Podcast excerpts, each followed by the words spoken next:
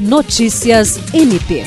O Ministério Público do Estado do Acre, por meio do Centro de Apoio Operacional de Defesa da Saúde, Pessoa Idosa e Pessoa com Deficiência, participou nesta quarta-feira, 28 de setembro, da abertura do primeiro Fórum Municipal da Pessoa com Deficiência de Rio Branco.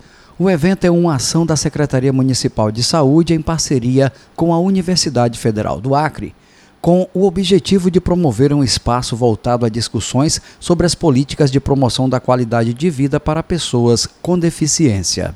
Com o tema Acessibilidade, Inclusão e Direitos como Promoção da Qualidade de Vida, o Fórum reuniu diferentes instituições que atuam na promoção de políticas públicas na área, para uma programação com palestras, minicursos, mesas redondas, entre outras atividades voltadas a informar e debater os direitos das pessoas com deficiência.